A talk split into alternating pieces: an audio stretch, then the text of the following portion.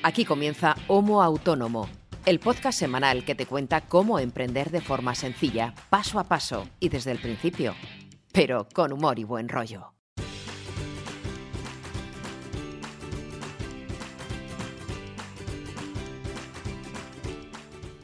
Hola amigo, hola amiga, bienvenido, bienvenida a Homo Autónomo, un podcast que habla de emprendimiento, de ser autónomo o autónoma. ¿Cómo es posible que exista un podcast así? Bueno chicos, tiene que haber de todo en la vida.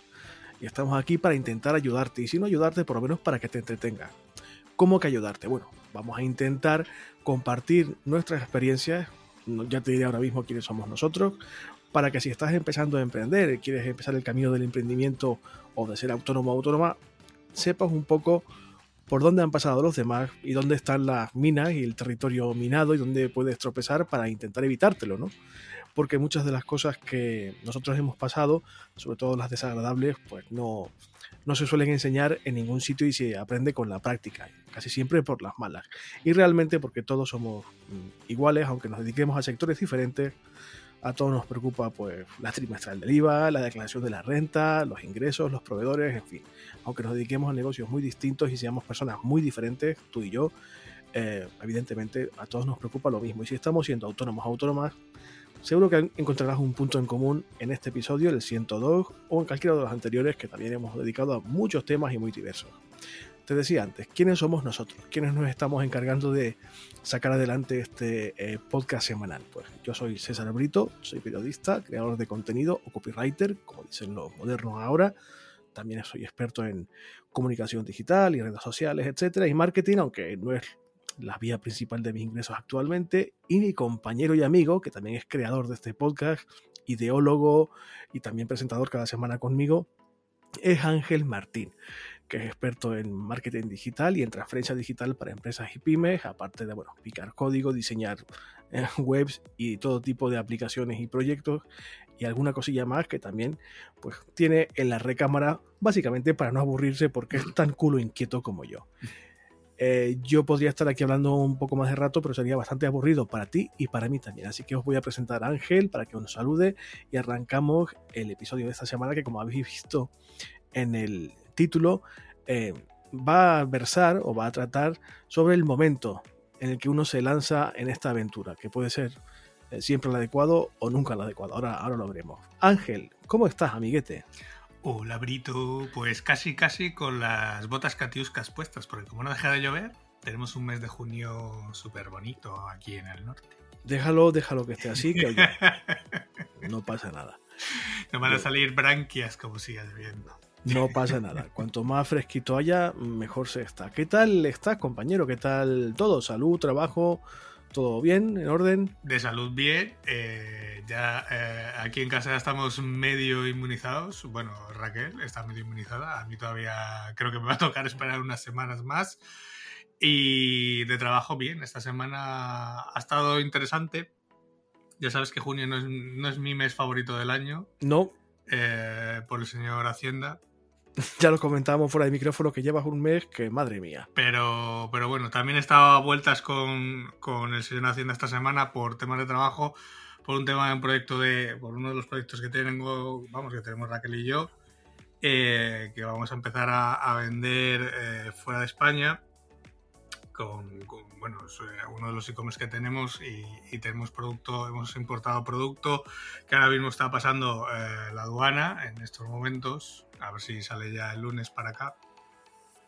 Y, la verdad es que configurar un. La verdad es que lo había hecho alguna vez, pero hacía bastante tiempo, porque no es algo que habitualmente pida a los clientes, porque normalmente pues la gente suele empezar con pues ámbito más, más, más concentrado, más localizado, como puede ser territorio nacional, península, eh, poco a poco vas abriendo, ¿no? Eh, vas abriendo mercado. Y, nosotros ya llevamos pues, llevamos varios meses ya con Península solo. Eh, ya hemos abierto Portugal, por, pues por una de las empresas de mensajería que tenemos era relativamente sencillo hacerlo. Pero claro, para, este, para esta nueva línea de productos que traemos y, demás, el, mercado es principalmente europeo. Entonces, solamente eh, configurar, eh, bueno, configurar las tarifas de envío ni tan mal. Eso es bastante fácil. Solo, pero configurar el rollo de los impuestos, el VAT de los cojones, el IVA intracomunitario, cuándo se aplica, cuándo no se aplica, eh, ahora sí, ahora no, eh, y condicionales varias, eh, pues he estado bastante entretenido esta semana. Vamos, que te has vuelto internacional, básicamente. Estamos en ello, estamos en ello. Hemos, la verdad es que, pues, bueno, creo que lo conté, no sé si lo conté en algún episodio, lo he contado fuera de micro en uno de los proyectos que tiene, pues tiene un proyecto de distribución de, cosmética y ya teníamos una marca para los que tenemos eh, la concesión en, ciertos territorios de, la península, pero ahora vamos a traer otra marca de cosmética para los que seremos distribuidores eh, pues prácticamente para Europa, porque el otro dealer que hay, el otro distribuidor es el del Reino Unido, pero con los problemas que tienen con el Brexit, que a ellos sí que les afecta bastante. Ostras, menudo palo le han dado, sí, sí, sí. Eh, claro, eh, no por ellos, porque ellos sí siguen vendiendo Europa, pero claro, el cliente que está en Europa ya no les es tan atractivo comprarles a ellos por todo el tema de aduanas, eh, etcétera, ¿no? Entonces era la oportunidad el aprovecharlo ahora. Entonces, pues prácticamente vamos a distribuir a, ayer contaba las, los países que estaba cargando los impuestos y son 13 países más España, o sea, total 14 países. ¿Hemos hablado de ese proyecto aquí ya o, quieres que pongamos un enlacito en la web? Que nunca está de más que la gente conozca un sitio para comprar cositas y aparte si se te puede echar una manilla, pues oye, tampoco... bueno, aquel que tenga, que tenga mascota en casa, que tenga perro y que quiera eh, productos buenos para poderlos bañar y cuidar, pues eh, dejamos el enlace de Cosmeticanes si quieres en las notas del programa y ahí tiene, bueno, de momento eh, verán solamente la marca que tenemos a nivel nacional porque, pues bueno, hasta que no llegue del puerto la mercancía y pues haga todo el proceso de, que hago siempre, de, medir, eh, medir los productos y pesarlos para todo el tema de, pues de la logística, no estarán publicados los, productos, aunque ya están cargados, pero no están visibles todavía. No, ahora que lo dices, me suena que lo habíamos dicho alguna vez, pero bueno, no, no, cuesta nada poner el enlace, que realmente, a ver, que la web es nuestra. quiero decir, al que no le guste, pues que no mire, sinceramente. Sí. Em, ¿Y qué más? ¿Alguna cosita más? No, en principio, ¿no? Pues esta semana ha empezado eh, un máster de Agile y Scrum. ¿Como alumno o como...? Como alumno, como alumno, como alumno. A mí me ha llegado esta mañana, justo esta mañana, información de un máster sobre podcasting, que tiene muy buena pinta, pero es presencial. Y no sé yo si yo me puedo permitir estar un año y medio fuera de mi ciudad natal. Sí que podría, pero el tema costes de estancia, sobre todo en Valencia, que es donde se está impartiendo, aunque el plantel es, muy interesante. ¿Y no tienen, no tienen forma online? Pues no lo sé, yo he pedido información, me imagino que no, porque especificaban que era presencial específicamente. Pero no sé, ya, ya preguntaré, vamos, que no me, no me cuesta nada o ya me informaré. Pero la verdad es que tiene buena pinta. Pues este, este ha sido formación en este caso, que viene por, la parte de, de Ocento, que es el grupo para el que yo trabajo, y que bueno, van a apostar ahora por, implantar toda esta metodología en, en, todas sus áreas, en todos sus medios. Y bueno, digamos que yo he sido uno de los elegidos del grupo o uno de los conejillos de indias del grupo. Eso me suena, eso me suena más el que seas conejillo de India me suena mal. Hombre, afortunadamente a ti ese tipo de cosas te mola. sí, la verdad, es que yo ya bastante avanzado de, porque la verdad es que teníamos de plazo para completarlo, me parece que era hasta el 1 de diciembre y eran cinco bloques y bueno, el primer bloque que era el de, el de Agile, el de los fundamentos de Agile, mm, ya lo tengo hecho. O sea que es que tampoco, porque gran parte ya lo conozco, o sea, eh, no necesito mucha profundidad, pero bueno. No me extraña nada en absoluto. Que vayas un par de pasitos por delante.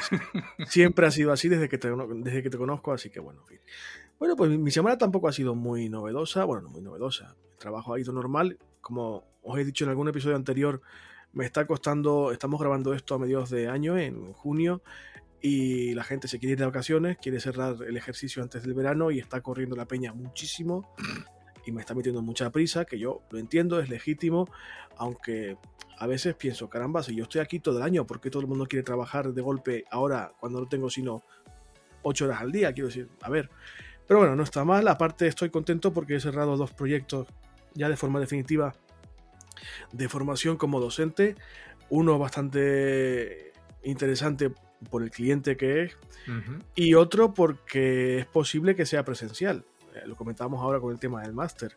Uh. Ahora con el tema de la apertura de post-COVID, pues la gente intuyo que quiere retomar un poco las dinámicas presenciales y demás y me han solicitado a mí específicamente como profesor del curso de podcasting, pero quieren que me desplace a Cantabria, por cierto. Mira qué bien.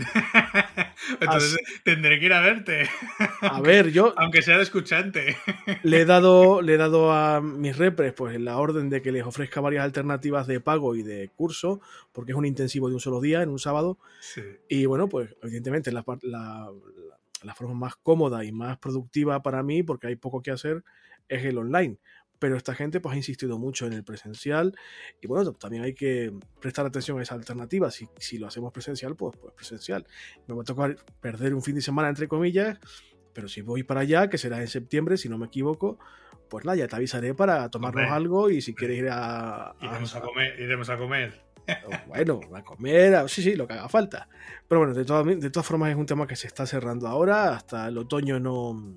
Ninguna de las dos alternativas eh, empezará, aunque ya están más o menos, en un caso el contrato firmado y en otro pues bastante avanzada la negociación.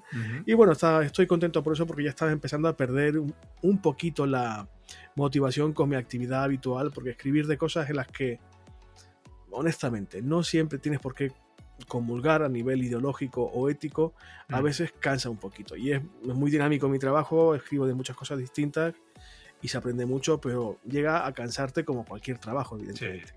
Entonces, cuando surgen este tipo de iniciativas o de oportunidades de hacer algo un poco distinto, que te saque de la rutina y demás, pues bueno, te, te levanta un poquito la motivación. Y deseando vacunarme, que creo que me vacuno en un par de días y no pasa nada. Sí, sí, sí. Y la verdad es que la verdad es que tengo ganas, tengo ganas de vacunarme por lo menos para salir a la calle un poquito más tranquilo, eh, coger como los caracolitos ir saliendo al sol poco a poco, dando un par de paseos para activar el cuerpo, que estoy notando mucho la, la inactividad física y hay que revisar la maquinaria y bueno, poco a poco va saliendo el sol en todos los sentidos, en el literal, el literal y en el figurado. Bueno, Ángel, vamos a hablar esta semana, como te decía antes, de una cuestión que seguramente si hay algún oyente o alguna oyente que está descubriéndonos ahora o que no lleva muchos episodios escuchados del podcast, puede que se esté haciendo. Vale, me estoy planteando ser autónomo o ser autónoma, pero ¿es el momento adecuado? Eh, ¿Cuándo es el momento adecuado? O sea, bueno, es una pregunta mm, no es fácil de responder porque depende mucho de cada persona y de cada situación, ¿no? Pero si alguien no ha dado el paso todavía o, no se ha decidido del todo, este episodio puede ser bastante útil. No por nada, sino porque tanto tú como yo vamos a compartir nuestra respectiva experiencia y a dar un poco eh, una visión positiva y negativa de cada uno de los escenarios que nosotros pensamos que son posibles. O sea, que puede estar pasando por ese contexto la persona que nos esté escuchando y algún consejito, como decía al principio del episodio de esta semana, basado en nuestra experiencia. ¿Es válida nuestra visión e inválida las demás? No. No. Como siempre es lo que nosotros pensamos honestamente que es más provechoso para todo el mundo que nos escucha.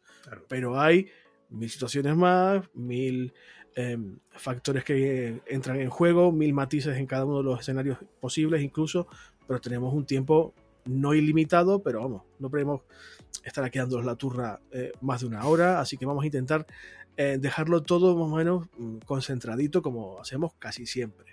que como hemos dicho muchas veces, esto no es una fórmula matemática que se pueda aplicar a todos los casos igual.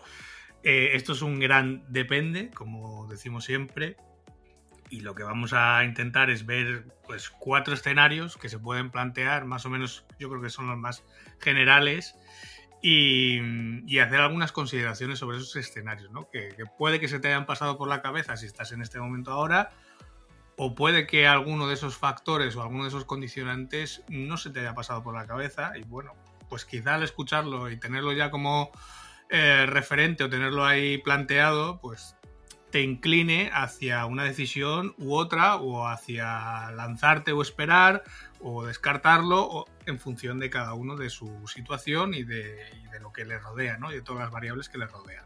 Así que es un poco el ejercicio de hoy. Mejor explicado imposible. Entonces, ¿cuándo es un buen momento para lanzarse a ser autónomo o autónoma? Pues hay básicamente, de forma general, dos formas de responder a esto. Una, que tiene mucho que ver, insisto, con tu perspectiva eh, personal respecto a este tema y respecto a la vida en general. Si eres un cenizo de mierda y un negativo, como he sido yo muchos años de mi vida, la respuesta es no lo hagas. Nunca te des de alta como autónomo, no merece la pena, es algo que es muy difícil, que es muy frustrante, hay que trabajar mucho, eh, no suele compensar el, lo que ganas con lo que gastas o lo que trabajas. Y ante la pregunta de cuándo es un buen momento, te dirán, nunca es un buen momento, no lo hagas. Si puedes evitarlo, no lo hagas. Y la otra perspectiva, un poco más positiva, lógicamente, a veces incluso excesivamente positiva, es justo la contraria. Oye, mira, pues ya mismo, si quieres ser emprendedor o si quieres ser autónomo, puedes serlo desde ahora mismo y de hecho estás perdiendo el tiempo. Estás tardando porque si no lo haces ya, alguien que sí que está más decidido que tú puede, digamos, tomarte la delantera y ofertar el producto o el servicio en el que tú estás pensando y, digamos, se te adelanta o te pisa un poco el terreno. Estas dos preguntas, estas, perdón, estas dos respuestas, yo no sé si tú estás de acuerdo conmigo, Ángel, pero... Ni el blanco ni el negro. Claro, ni, es, ni son totalmente verdad las dos, ni son totalmente... Eh, todas tienen su concepto de verdad, y pero no son eh, incorrectas del todo. Pero claro, hay lo que tú decías, un, un terreno intermedio. La primera, seguramente, la, la respuesta o la perspectiva negativa ante esta pregunta tiene mucho que ver con, con una mala experiencia de quien te está dando esa respuesta o, está viviendo un, momento pues particularmente delicado porque su negocio no tira o porque lo está pasando mal por el motivo que sea eh, o porque realmente pues está quemado, lleva mucho tiempo en esto y, todos acusamos el desgaste como, como es lógico. Y la segunda eh, perspectiva, la segunda posibilidad de respuesta, el de hazlo ya, hazlo ahora mismo y tal, pues es justo la contraria. Es decir, puede que alguien pues, haya tenido pues, una experiencia muy positiva emprendiendo, y evidentemente, desde su punto de vista, eh, es un paso a dar sí o sí. Puede que tenga una empresa de éxito, su proyecto ya ha funcionado, o tenga más de un proyecto ya han tirado para adelante, y si le preguntas a esa persona, evidentemente, pues lo va a recomendar, ¿no?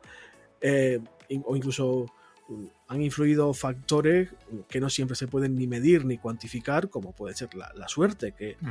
a ver, normalmente lo que dices tú mucho en el podcast mm, no es de chuparse el dedo y ver dónde da el viento, pero bueno, a veces, aunque sea en un porcentaje muy muy mínimo, pues también influye. Y si alguien pues ha tenido suerte especialmente, o ha pillado un buen momento, o ha tenido una buena idea y le ha ido bien, si le preguntas, oye, ¿cuándo es un buen momento? ya mismo.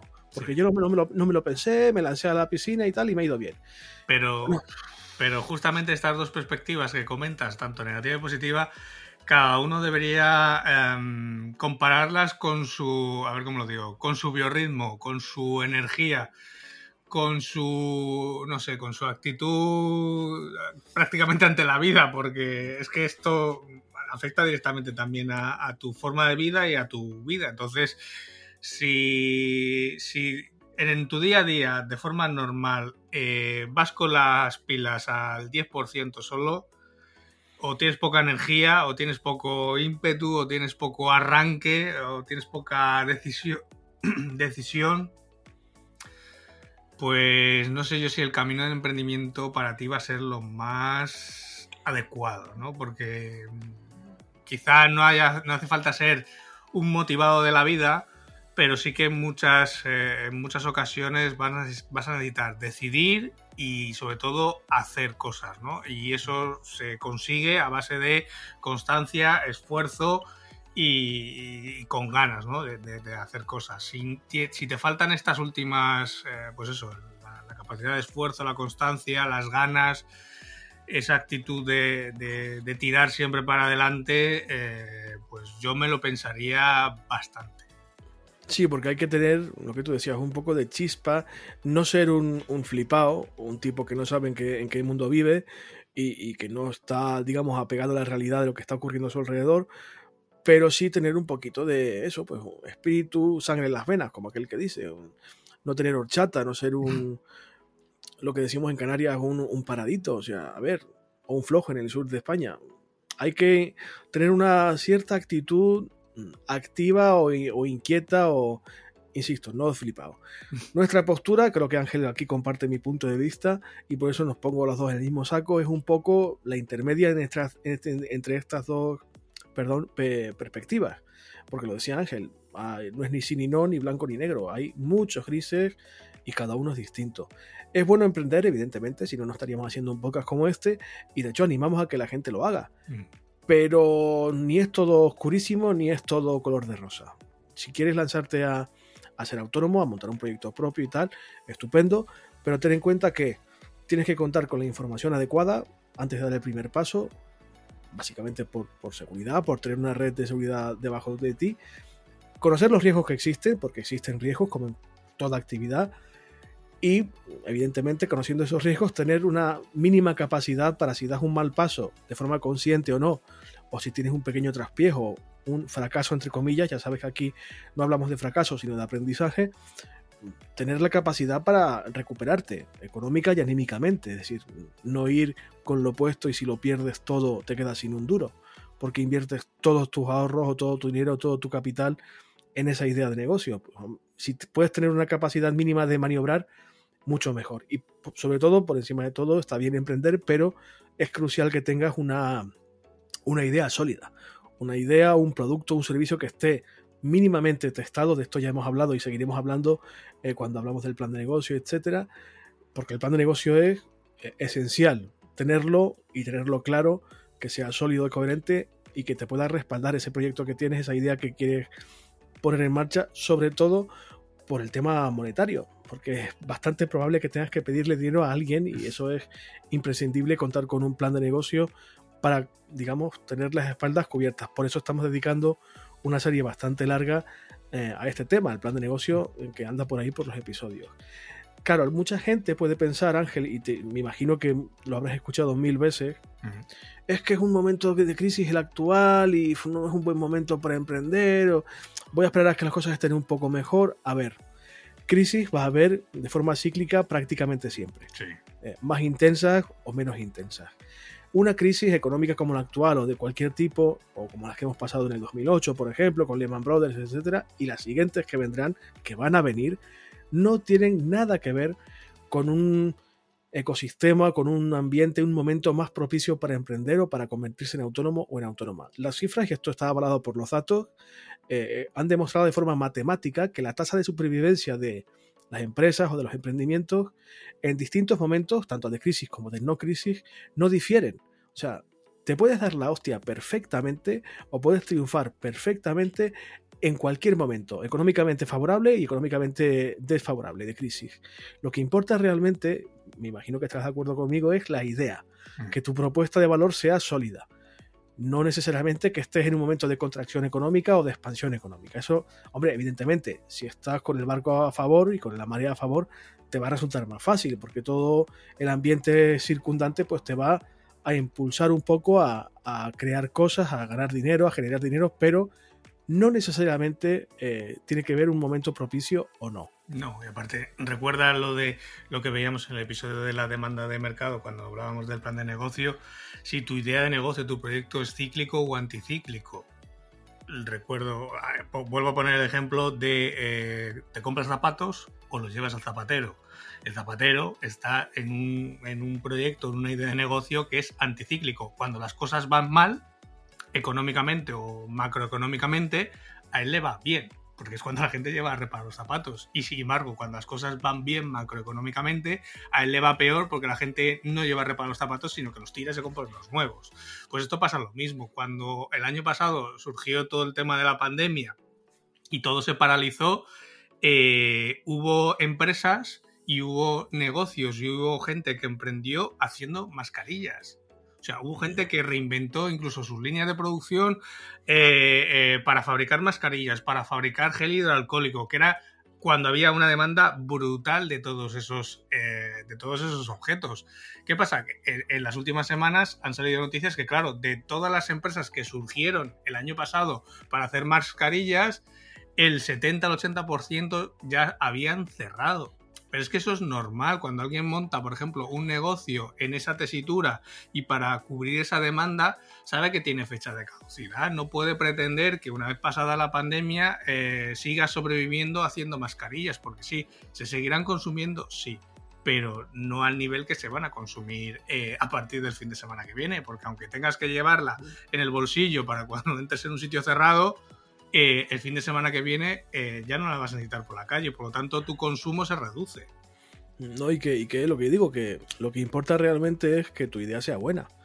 ¿Cómo sabes si la idea es buena? Joder, pues testeándola un poquito, investigando tu mercado, son cosas que ya hemos hablado de ellas aquí y mm. seguiremos hablando y no nos vamos a detener en ese aspecto. Donde sí nos vamos a detener es, como tú decías al principio, estos cuatro posibles escenarios, cuatro situaciones que creemos que son las más habituales y que muchas de las personas que nos están escuchando seguro que están por lo menos en una de ellas.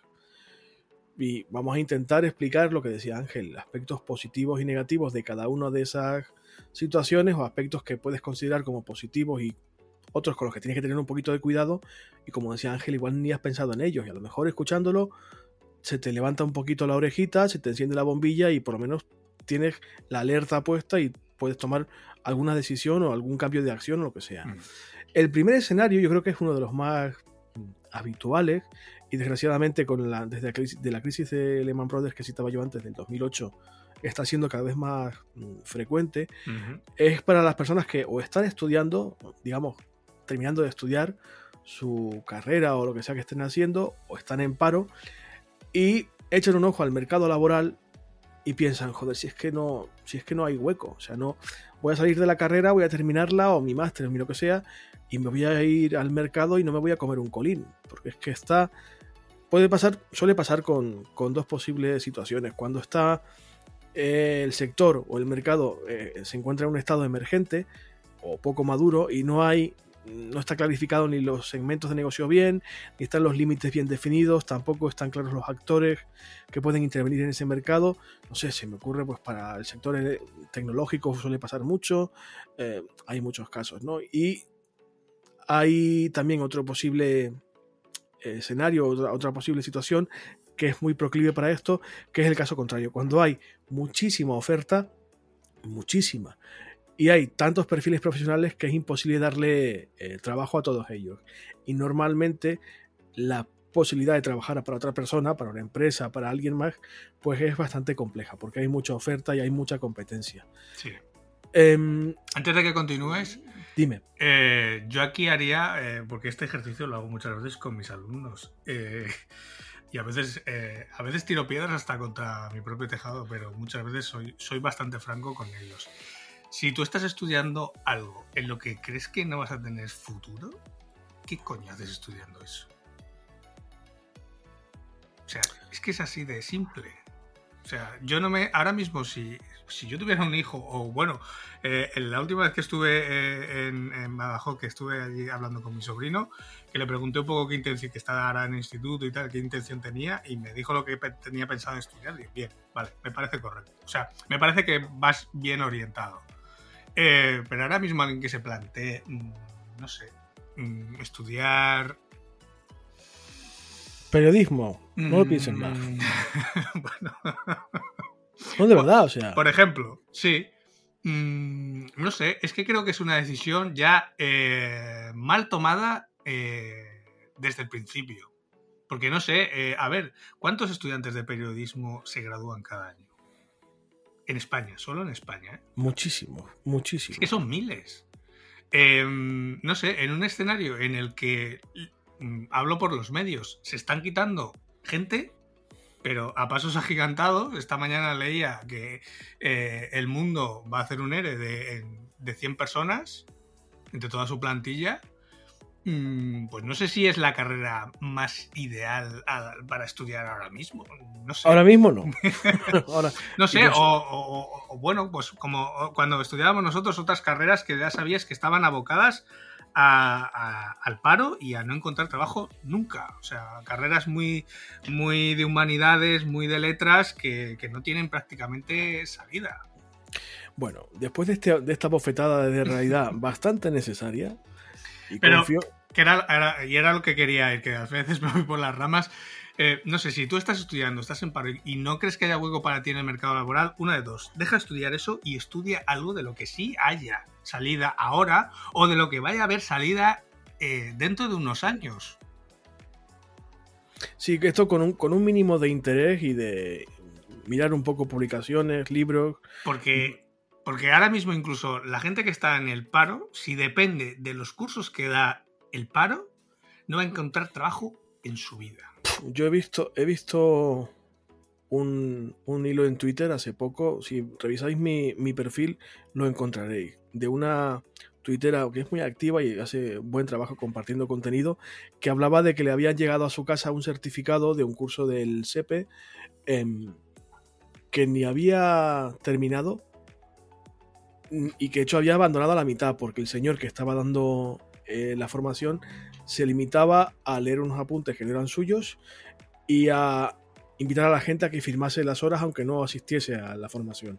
Bueno, y, en el hilo daba un poco más de detalle. O sea, yo respeto mucho la iniciativa del SEPE y confío en que podamos hablar con alguien del SEPE dentro de poco en, este podcast, pero los cursos formativos de lo que antiguamente era el INEM, ahora es el SEPE, para mí es un agujero negro de recursos y una pérdida de tiempo, sinceramente. Brutal, brutal. Mira, yo hace, hace unos meses tuve una propuesta, al final no salió, pero porque yo puse un, punto de realidad que yo creo que no les debió de sentar mal. Eh, yo tuve una propuesta para aquí, para, Cantabria, de las, fíjate, de las lanzaderas de empleo, ¿vale? Para, darles un taller en el que me pedían que enseñase a los alumnos cómo, eh, ojo, gente que está ahora mismo en el paro, que está buscando trabajo, que enseñase a los alumnos cómo subir un video currículum a YouTube y que hicieran un blog para eh, darle difusión a ese videocurrículum. Pero un blog está muy bien si estamos en 2002, pero es que resulta que estamos en Calla, calla. Entonces, en uno de los correos eh, yo les dije, yo si queréis os doy ese taller, digo, pero creo humildemente que a la gente que está en, esa, en ese taller no les, va a, no les va a servir absolutamente de nada. Digo, porque ¿quién va a encontrar ese videocurrículum en YouTube eh, nadie más que él cuando busque por su nombre, porque mm, ¿cómo vas a encontrar ese video currículum en YouTube? ¿Para qué? Mira, podríamos hablar de esto algún día en, el podcast, ¿eh? porque, eh, mira, de hecho, este, este podcast nació porque nosotros detectamos una determinada carencia en cuanto a tipo de cosas que uno aprende o, que la gente enseña. Y esto es extensible a muchos otros aspectos del, mercado educativo y la formación laboral de verdad que es lamentable. Pero bueno, no todo, no, está bien esta realidad que te cuenta Ángel, porque Ángel es muy, como yo, muy pragmático y te cuenta las cosas como son. Sí, no, a mí ya con eso, de hecho se lo comentaba a Raquel, digo, digo, yo creo que no me va, o sea, el presupuesto y, todo, y, digo, para el taller que ellos planteaban, tal, pero digo, después del correo que les he mandado, le dije a Raquel, digo, yo creo que no me van a llamar. y efectivamente no me han llamado. Pero fíjate, para que te des una cuenta, para que, para que os deis cuenta que la gente que ahora mismo está ayudando o intentando ayudar a la gente que busca trabajo, esa es la perspectiva eh, con la que cree que la gente va a encontrar trabajo. sí, no, es, a veces descorazonador porque compruebas el, el atraso conceptual, sobre todo en el que está la gente que toma decisiones, la gente que pone en marcha iniciativas y es triste porque es un instrumento que corresponde al Estado, que debería ser una ayuda de verdad para gente que lo necesita, pero yo sinceramente conozco muy muy pocos casos en los que la formación eh, ofrecida por el Estado a la gente que está sin empleo realmente haya supuesto una diferencia. Conozco casos, pero no muchos, sinceramente. Pero bueno, en fin, lo de, lo de emprender, lo de ser autónomo o autónoma, pues es una salida. Muchas veces eh, mucha gente se lo plantea. A ver, si lo que estamos hablando ahora, si no hay puestos de trabajo, digamos, mm, muy disponibles, si no me van a enseñar nada en los cursos del INEM, eh, si veo que tengo ideas que no, no puedo desarrollar en otro sitio, ¿vale? Pues mm, puedes darte de alta de autónomo o de autónoma.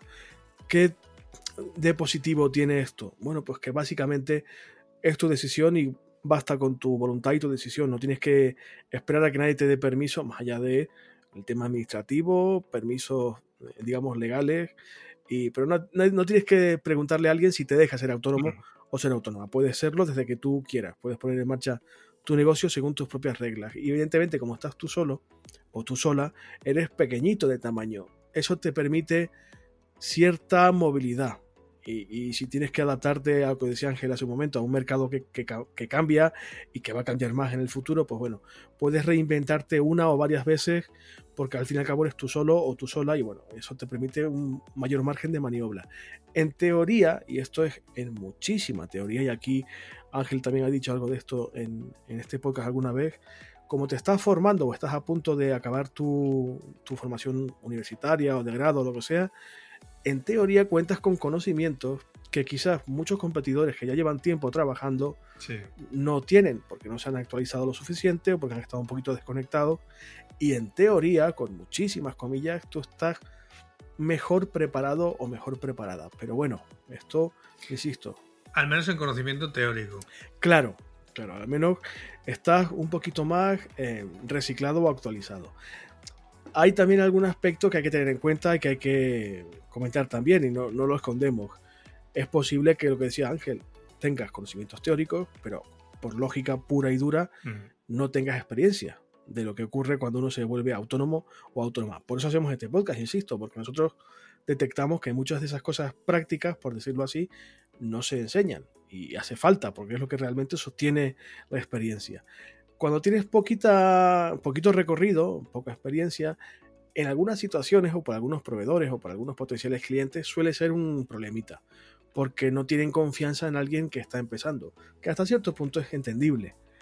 Pero bueno, hay que tener en cuenta que eso, mm, al, menos al principio, pues proyecta una determinada imagen con la que tienes que luchar y que tienes que intentar eliminar lo antes posible, ya sea formándote más o adquiriendo una cartera de clientes cuanto antes y, digamos, malearte, llevarte un par de hostias, curtirte un poquito. Eh, básicamente es esto.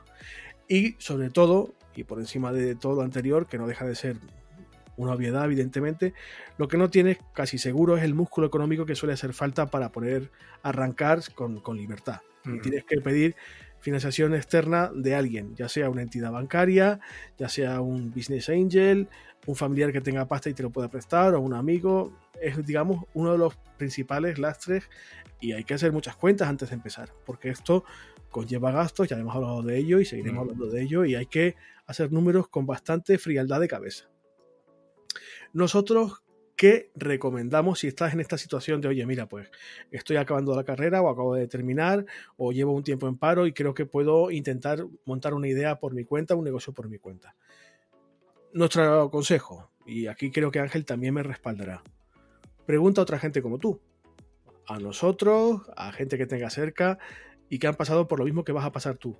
Infórmate todo lo mejor que puedas, asesórate lo mejor que puedas, a nivel legal, a nivel fiscal, eh, da mucho la brasa, da mucho la brasa, pregunta lo que te haga falta, aunque te creas que son preguntas obvias o, o, tontas o absurdas o que se van a reír de ti, olvídate, nadie nace enseñado, o sea, pregunta porque preguntando es como se aprende. Mm.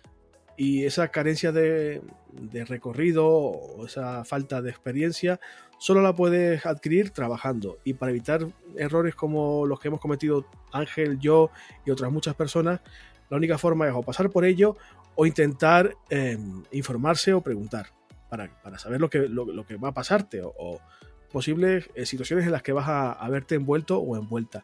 También algo que repetimos mucho aquí, filosofía Lean Startup arranca con lo mínimo posible, con lo mínimo que te puedas permitir sin que el chiringuito se te venga abajo. No pretendas abarcarlo todo.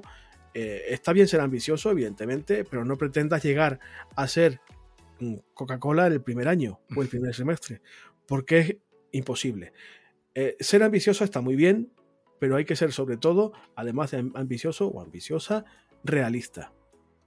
Hay que intentar tener metas alcanzables a corto plazo, a medio y a largo plazo también, y tener los pies muy pegados en el suelo, conocer las carencias de cada uno, eh, saber identificar las oportunidades, por eso tener un DAFO a mano es bastante eh, aconsejable, y también prepárate mental y físicamente para, tener un fracaso, que es posible que lo tengas, y esto no es malo. Aquí no, no nos gusta hablar de fracaso, lo he dicho antes, yo prefiero hablar de eh, aprendizaje Vaya, vaya con la sirenita. Mm, no sé si la habéis escuchado, pero bueno, siempre se me cuela alguna sirenita por ahí. Eh, hablo de, las ambulancias, no de lo de Disney. Em, fracasar es una situación que se puede dar y hay que convivir con ello. Si no te sale bien a la primera, te saldrá bien a la segunda, a la tercera o a la decimoquinta. Pero tienes que tener en cuenta que un posible fracaso o un, mira, esto es un no-go, no, no, puedo continuar, se puede dar y no pasa nada. Se puede volver intentar con otra cosa, distinta, una nueva idea un poco diferente, con un enfoque nuevo a tu propio proyecto, con una perspectiva nueva, pidiendo ayuda de alguien o formándote para un tema que no contabas y necesitas formación o conocimiento extra. Se puede fracasar. Es posible que incluso eh, roces el fracaso, insisto, fracaso con muchas comillas, y debes prepararte para ello, porque es lo más normal. Lo más eh, lógico es que uno se dé una hostia, por lo menos al principio, por la falta de experiencia que hablábamos antes.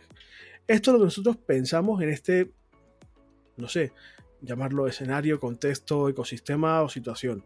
De, de estar estudiando o acabando de estudiar, mejor dicho, o llevar una temporadita en paro y decir, joder, ¿qué hago? ¿Capitalizo el paro? ¿Cojo cuatro duros que tengo ahorrados y me lo monto por mi cuenta a ver si tengo suerte? No es cuestión de suerte, hay que estudiar un poquito, contar con información, hacer números y...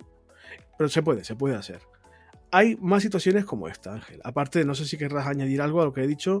No, simplemente que lo de, lo de, a ver, prepararse para fracasar, si realmente sigues esa filosofía Lean de, de hacerlo con lo mínimo posible, lo más rápido posible, y, y vas realmente a cada paso que vas, vas testando, vas midiendo, vas viendo cómo va evolucionando el proyecto y lo vas pivotando en función a lo que te demandan tus clientes o tu mercado, pues eh, cada fracaso o mini fracaso que vayas teniendo en realidad no es un fracaso, sino que es una oportunidad de mejorar, de aprender y de ir eh, haciendo crecer el proyecto. Claro, si tú lo que haces es Em, no seguir esta filosofía Lean y montar un proyecto ah, desde el principio hasta el final con todo el tiempo y el coste que eso supone sin haber mm, testado, sin haber medido y luego resulta que ves que no funciona, pues claro, el castañazo que te llevas es eh, morrocotudo. Pero si tú haces una primera beta, lo sacas enseguida al mercado, ves que funciona o, o bueno, ves que corrigiendo algunos detalles eh, empieza a funcionar, pues ese mini fracaso que habías tenido ahí al principio, de que no acababa de arrancar, que has corregido, en realidad no es un fracaso, sino que es una oportunidad de mejora y una oportunidad para seguir creciendo. Pero si, si lo hacemos de esta forma, hay que tenerlo siempre en cuenta. En fin, esto es bastante evidente, pero es también uno de los escenarios más, más habituales. Mm. Pero no solamente hay este, hay otros.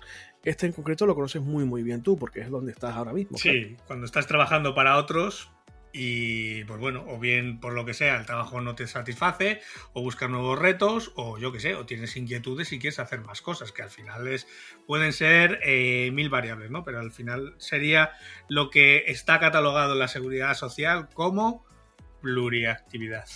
es decir, estás trabajando por cuenta ajena y por cuenta propia a la vez.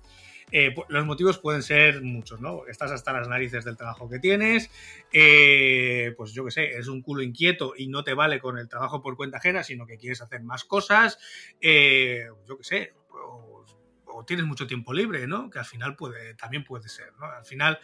Em, los motivos por lo que sea, o sea, por los que das el paso pueden ser diversos, ¿no? Pero la situación es esa, ¿no? Estás trabajando por cuenta ajena para alguien en una empresa o eres funcionario o lo que sea y por lo que sea, tienes esa inquietud de montar un proyecto o hacer un negocio por tu cuenta, ¿no? Pues mm,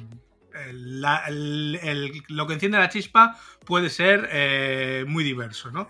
¿Qué aspectos positivos tiene este escenario? Bueno, pues que tienes un componente extra de motivación, porque tú al final eh, mentalmente y anímicamente estás en una situación bastante distinta de la que veníamos de antes, ¿no? Que es cuando estás estudiando o estás en paro. Aquí estás eh, laboralmente activo, estás trabajando y, claro, mm, cuando tú, piensas, cuando tú piensas en montar un negocio, un proyecto, cuando ya estás trabajando, en realidad ya estás viendo que va a ser más trabajo. Por lo tanto, si tú realmente quieres hacer eso o estás buscando eso, montar ese proyecto, ese negocio, es porque tienes ese, esa extra de motivación. Porque si no, no lo harías. Te quedarías donde estás, seguirías trabajando para quien estés trabajando y no moverías, vamos, ni un dedo. Pero si realmente se te está pasando por la cabeza y lo vas a hacer, es porque realmente tienes ese puncho, ese extra de motivación. En muchos casos, seguramente vas a tener un colchón económico eh, mejor que en el escenario anterior, ¿no? Porque estar laboralmente activo, pues, eh, a ver, con un gran depende, ¿no? depende de cada caso, pero pues, ya se presupone que al menos tienes un ingreso. Eh, si normalmente tu plan de vida, tu estructura de vida, pues está más o menos ordenada, algo, algo de ese ingreso que tienes deberías ahorrar, deberías. Si no, eh, consejo personal es que revises eh, de dónde te entra la pasta y por dónde te sale la pasta. Sobre todo porque si estás buscando montar un proyecto nuevo, vas a necesitar pasta. Entonces, eh, la única forma que vas a tener ahora mismo de, de tener esa pasta para montar el proyecto es que vayas ahorrando y la única forma que tienes de ahorrar teniendo un ingreso fijo, una nómina, me da igual que sea de un organismo público o privado, es que ahorres. Y la única forma de ahorrar es gastar menos de lo que ingresas. Punto. No hay más. Esto es una matemática muy simple. Eh, pero bueno, en muchos casos vas a tener pues ese colchón económico que a lo mejor no tienes cuando estás estudiando o cuando estás en paro. Por lo tanto, es un punto más fácil para poder emprender ese proyecto. Y es posible que ser autónomo y además estar trabajando por cuenta ajena eh, eh, que puedas, eh, digamos, simultanearlo, ¿no? El, estar trabajando por cuenta ajena y el darte de alta autónomo hasta que el proyecto empiece a rodar, a coger velocidad de crucero, ¿no? Eh, esto es un punto muy positivo, ¿no? Porque tienes esa seguridad de, lógicamente, vas a tener mucho más curro, vas a tener que planificar muy bien tus horas, porque, lógicamente, tu trabajo por cuenta ajena consume un tiempo que se lo tienes que dedicar igualmente y a tu nuevo proyecto, a tu nuevo negocio, le vas a tener que sacar horas de otros aspectos de tu vida, bien sean de sueño, bien sean de ocio, pero le vas a tener que sacar horas, ¿no? Pero sí que lo vas a poder compaginar si tú quieres eh, y te lo permiten durante el tiempo que necesites para que eche a rodar, ¿no? Vas a, tener ese margen de seguridad que, que en el otro escenario no teníamos. Entonces, eso está, eso está bastante bien. Está bien comentar que tenemos un episodio del podcast específicamente hablando sobre la pluriactividad para que sepáis un poco cómo funciona a nivel fiscal y sobre todo basado en tu experiencia porque es tu situación actual. Estás trabajando para alguien y al mismo tiempo tienes tus proyectos eh, como autónomo. Si alguien tiene preguntas específicas sobre esto, en el futuro programa que hagamos sobre feedback de los oyentes, podéis preguntarle a Ángel porque es quien mejor sabe cómo va este tema porque es su día a día, su vida mm. se, basa en eso y lo conoce bastante bien. Luego tenemos algunos aspectos negativos, ¿vale? Que cuando estás en este escenario de trabajar por cuenta ajena y montar un proyecto, a veces uno puede emprender, podríamos decir, por despecho, ¿no? O, bien condicionados por una situación laboral que tenemos actualmente que no nos gusta, que estamos incómodos, eh, que estás hasta las narices del trabajo que tienes, Bien, si estás en este momento, lo mejor es que lo pienses eh, fríamente, ¿vale? Porque dejar el trabajo que tienes y montarte eh, tu proyecto, tu negocio como autónomo, así en frío, no suele ser una buena decisión, ¿vale? Y tomar decisiones en caliente no suele ser algo muy bueno. Lo normal es eh, templar la cabeza, templar los nervios y lo que decía, sobre todo, si podemos compaginarlo, aunque estés jodido en el trabajo, que estés, estés puteado, eh, no te guste. Eh, yo mi consejo es que, vale, vete montando el proyecto, sácale horas, aunque tengas que trabajar unos meses, eh, sacar horas de donde no sea o un año, va a ser una posición mucho más segura, mucho más estable para ti que romper con lo que tienes ahora y arrancar un proyecto de cero, ¿vale? Porque en el momento que tú rompes tu situación laboral actual, eh, realmente lo que estás haciendo es pasar al escenario anterior. Esto es. O sea, pierdes todos los aspectos positivos que teníamos antes. O sea, pierdes ese, esa, esa red de seguridad que te da ese trabajo por cuenta ajena. Entonces, hay que hacerlo fríamente, ¿vale? Otro caso que se puede dar, otro aspecto negativo, es cuando tu idea de negocio, tu proyecto, eh, está muy ligado con el sector o, la empresa o, sí, o el sector en el que estás trabajando hasta ahora por cuenta ajena.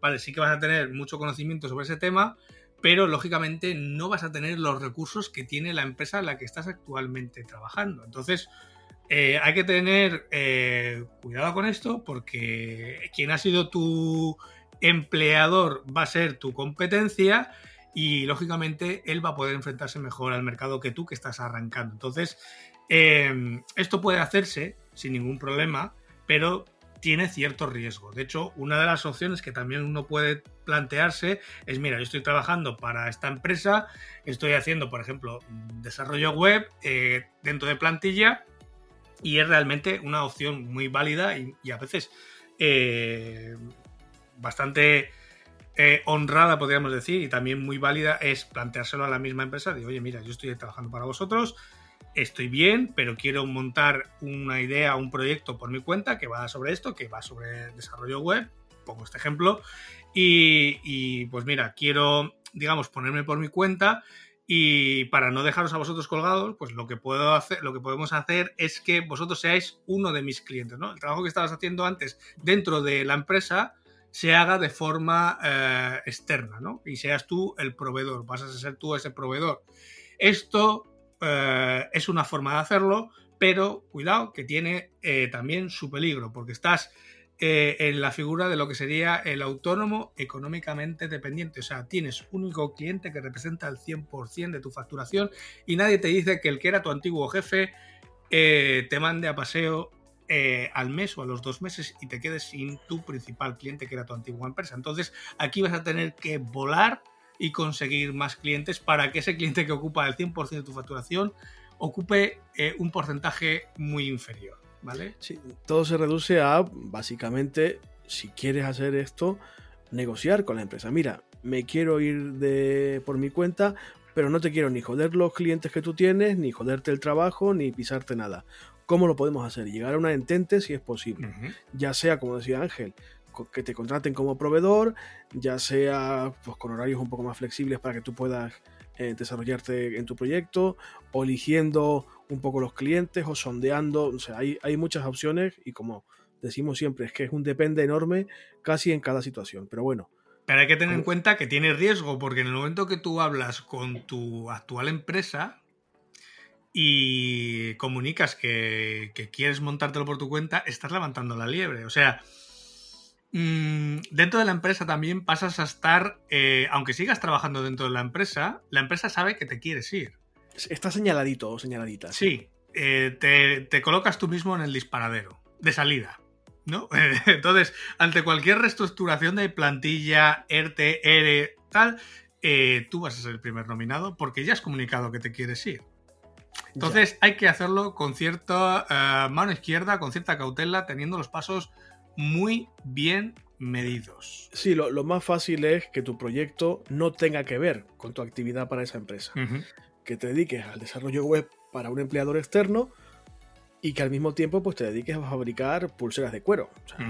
Que no tiene nada que ver con, el desarrollo web, por ejemplo, que es el caso que hemos estado poniendo para ilustrar el asunto. Pero bueno, cada caso es distinto. Y el último aspecto negativo que cabría destacar es que, lógicamente, eh, trabajar por cuenta ajena y por cuenta propia eh, va a hacer que tus esfuerzos y tu atención se divida en dos proyectos diferentes. Por una parte, tu trabajo por cuenta ajena y por otra parte, tu proyecto. Entonces, sobre todo si lo vas a mantener o lo vas a simultanear durante un tiempo. Entonces, esto, eh, pues lo dicho, hay que sacar tiempo de donde muchas veces no lo hay y hay que intentar que no baje el rendimiento en ninguna de las dos parcelas. O sea, que tú le quites tiempo eh, o que tú saques tiempo para tu proyecto eh, no puede repercutir en tu trabajo por cuenta ajena, porque entonces volvemos a lo mismo, te vas a poner el disparadero tú mismo.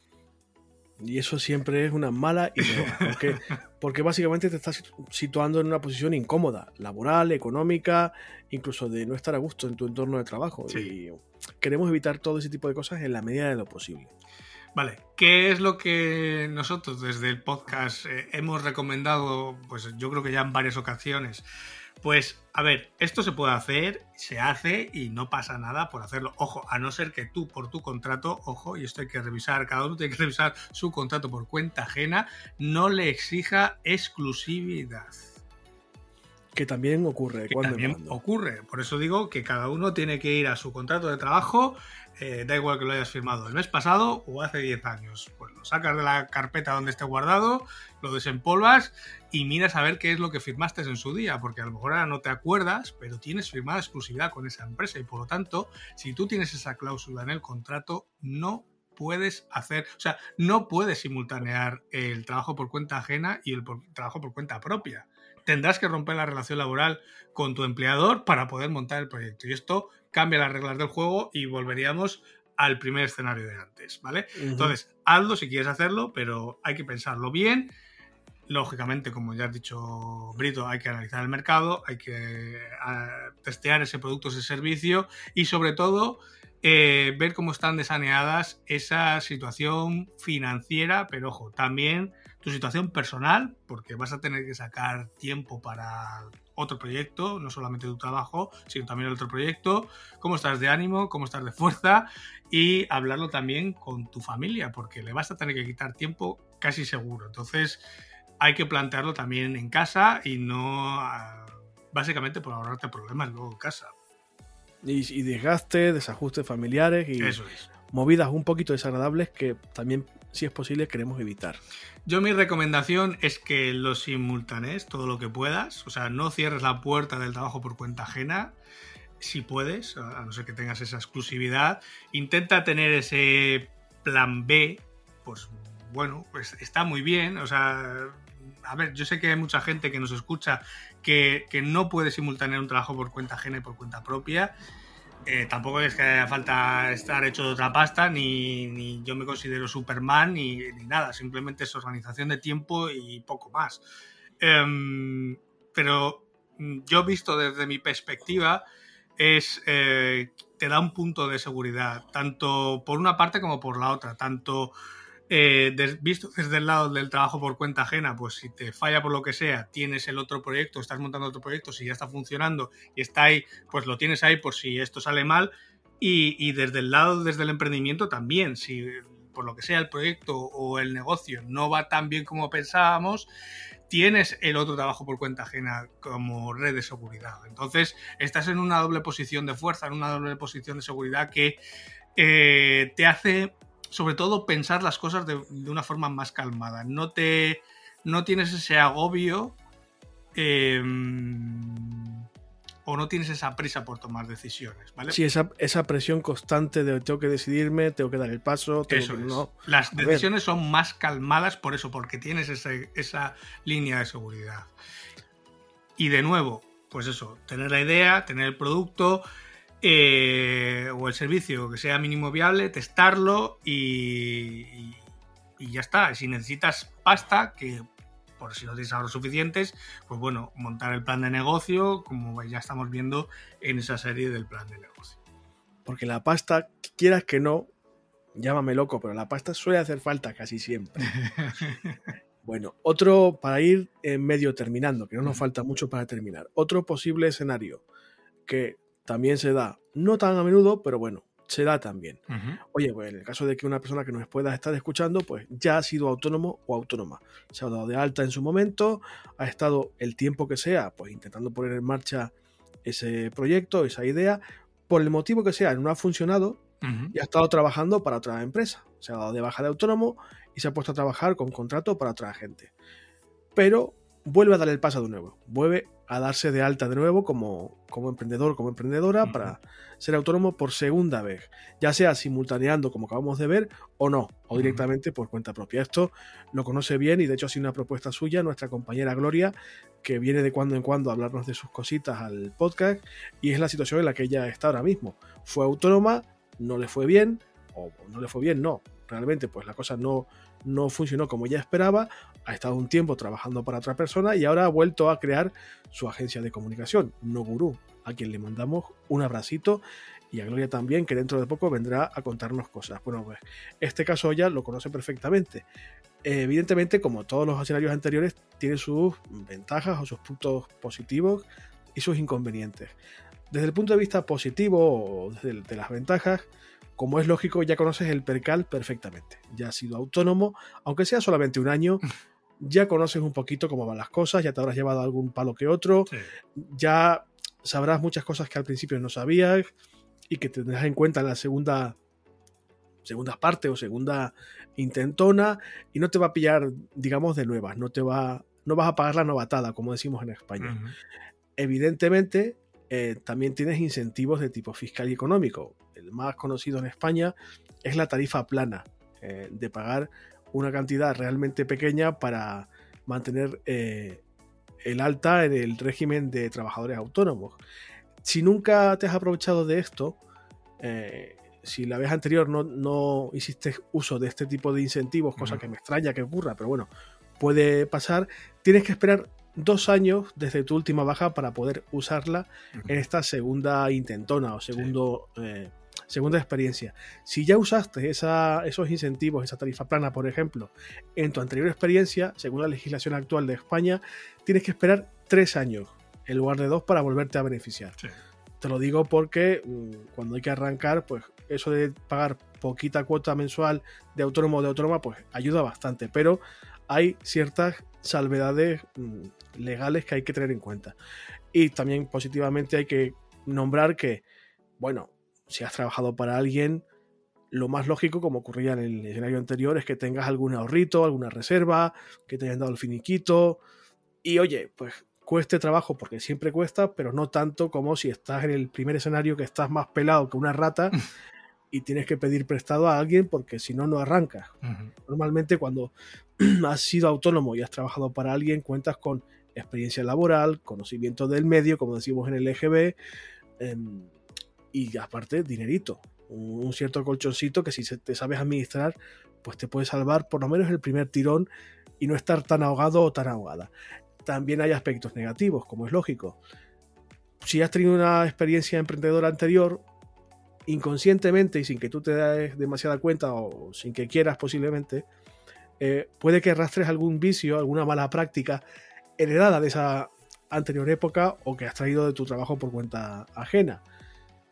Esto es inevitable, pero si lo detectas y te está haciendo mal por algún motivo, y las prácticas mm, no deseables pueden ser millones y adaptadas a cada caso, si lo detectas tienes que hacer un esfuerzo por no lastrar ese, nuevo proyecto, esa nueva intentona con algo que te ha dado mal resultado en el pasado.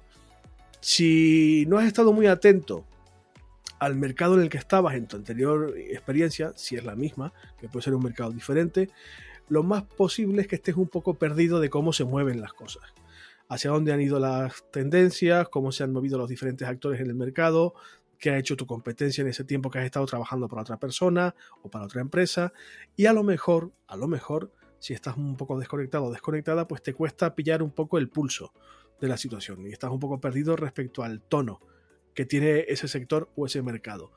Lo mismo ocurre con los contactos, con la agenda, que son importantísimos en cualquier circunstancia.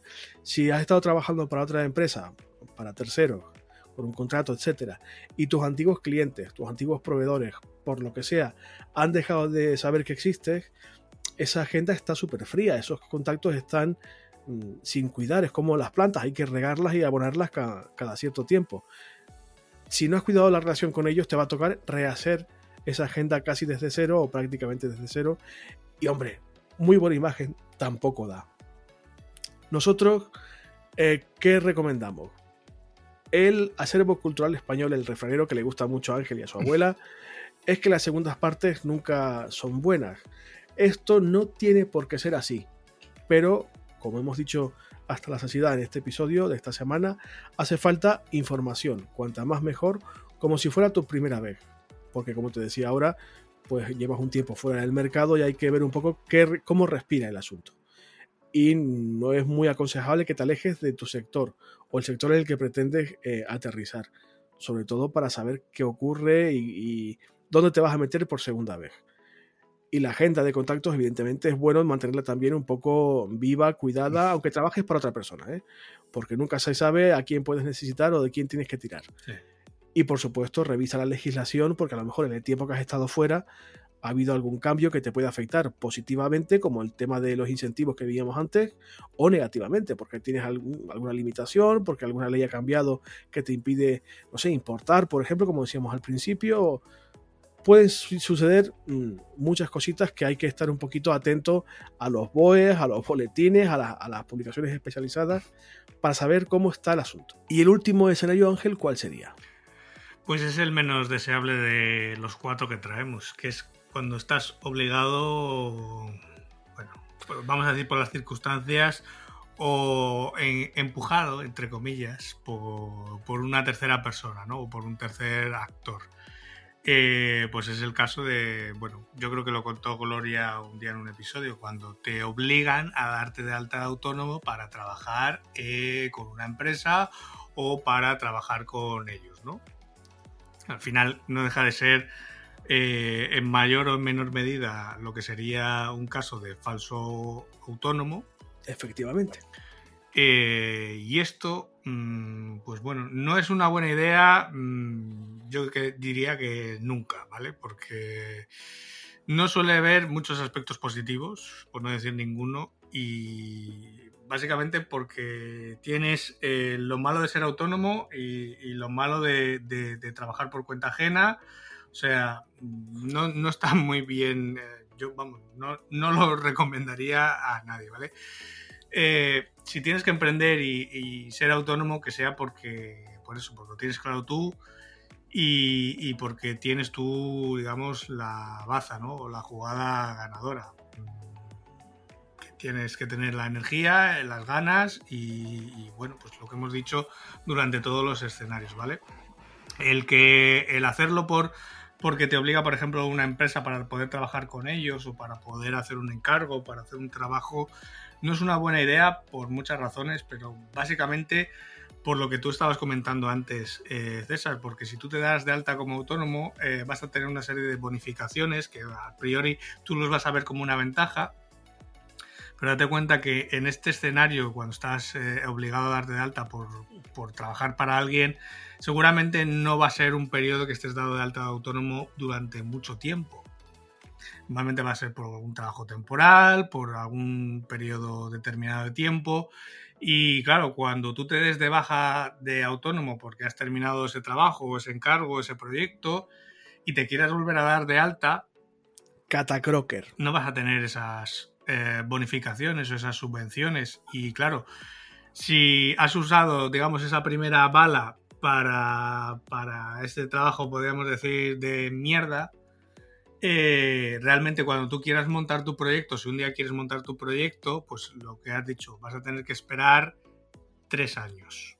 Claro, básicamente y sobre todo porque em, quien te... A ver, si estás desesperadísimo, eh, tu negocio está cerca de quebrar o tienes que cerrar porque por la crisis o lo que sea, y quieres probar, bueno, pues vale, puedes probar. Pero lo que hemos dicho en este episodio, hace falta mucha energía, mucho tiempo. Esa energía y ese tiempo, ese conocimiento que vas a tener que poner en la mesa, que sea el tuyo, que no sea el que otra persona te diga o te dicte, porque básicamente se trata de tu vida, de tu dinero, y con esas cosas nosotros no recomendamos jugar.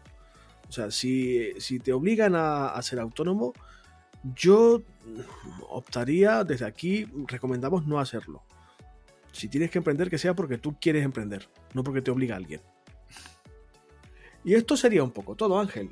Hemos visto cuatro posibles situaciones, cuatro posibles escenarios, que creo que está más o menos englobado la totalidad de posibilidades. Si hay alguna más que nos hemos saltado, pues oye, ahí están los comentarios y las redes y los correos para que nos lo hagáis llegar, pero creo que hemos cubierto más o menos eh, todo lo que se puede plantear a la hora de, oye, ¿me lanzo ahora o no? Pues chico, sí, si te quieres lanzar, lánzate, pero ten en cuenta todo lo que hemos dicho, ¿vale?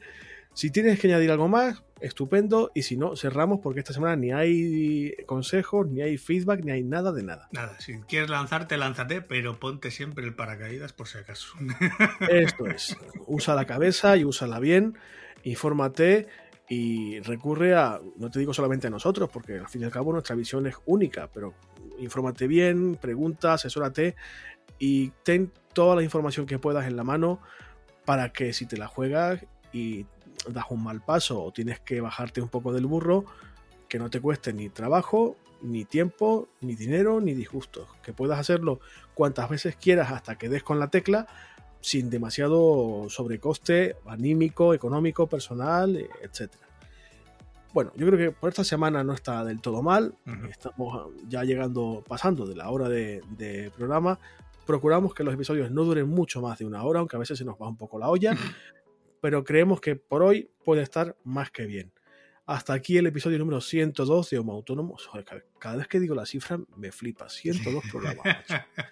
en el que hemos dado algún consejo y nuestras respectivas visiones sobre el mejor momento para lanzarse a ser autónomo. Que no te coman la cabeza los que dicen que nunca es buen momento y tampoco los que te dicen, oye, que sí, mañana mismo. Los motivados.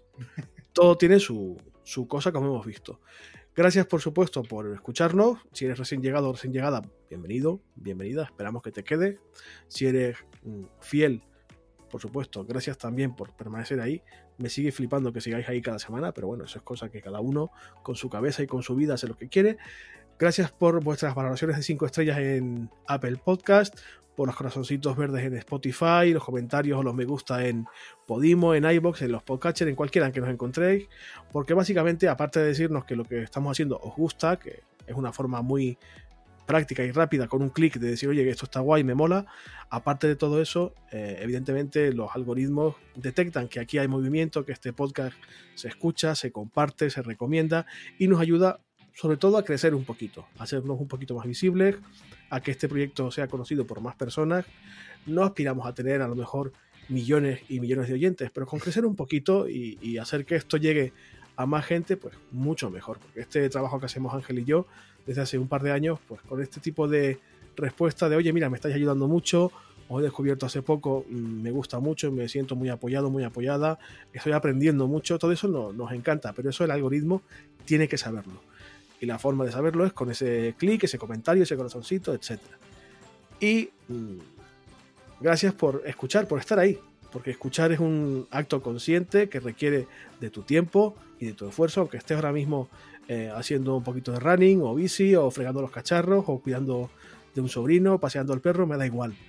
Estás prestándonos parte de tu tiempo y por eso te lo agradecemos mucho, mucho, mucho. Que la atención hoy en día es un bien muy preciado y que se cotiza muy al alza. Mm. Por supuesto, Ángel, a ti también, muchísimas gracias por acompañarme una semana más, por soportarme, por hacer esto posible. Nada. Bueno, el placer, el placer es mutuo, ya Ya, bueno, pero hay que. Decía mi abuela que en paz descanse que de bien nacido es ser agradecido. Y a mí realmente no me cuesta. Amigos y amigas, si no pasa nada, en siete días volvemos. Creo, si no recuerdo mal y si mis cuentas no me fallan, que para cerrar la temporada. Así que eh, el último programita antes del verano, por lo menos en, el, en la línea temporal en la que estamos ahora de 2021. Eh, un beso fuerte, cuidaos mucho, gracias por todo Ángel, un beso a ti también. Un beso. Nos vemos en una semana. Adiós. Adiós a todos.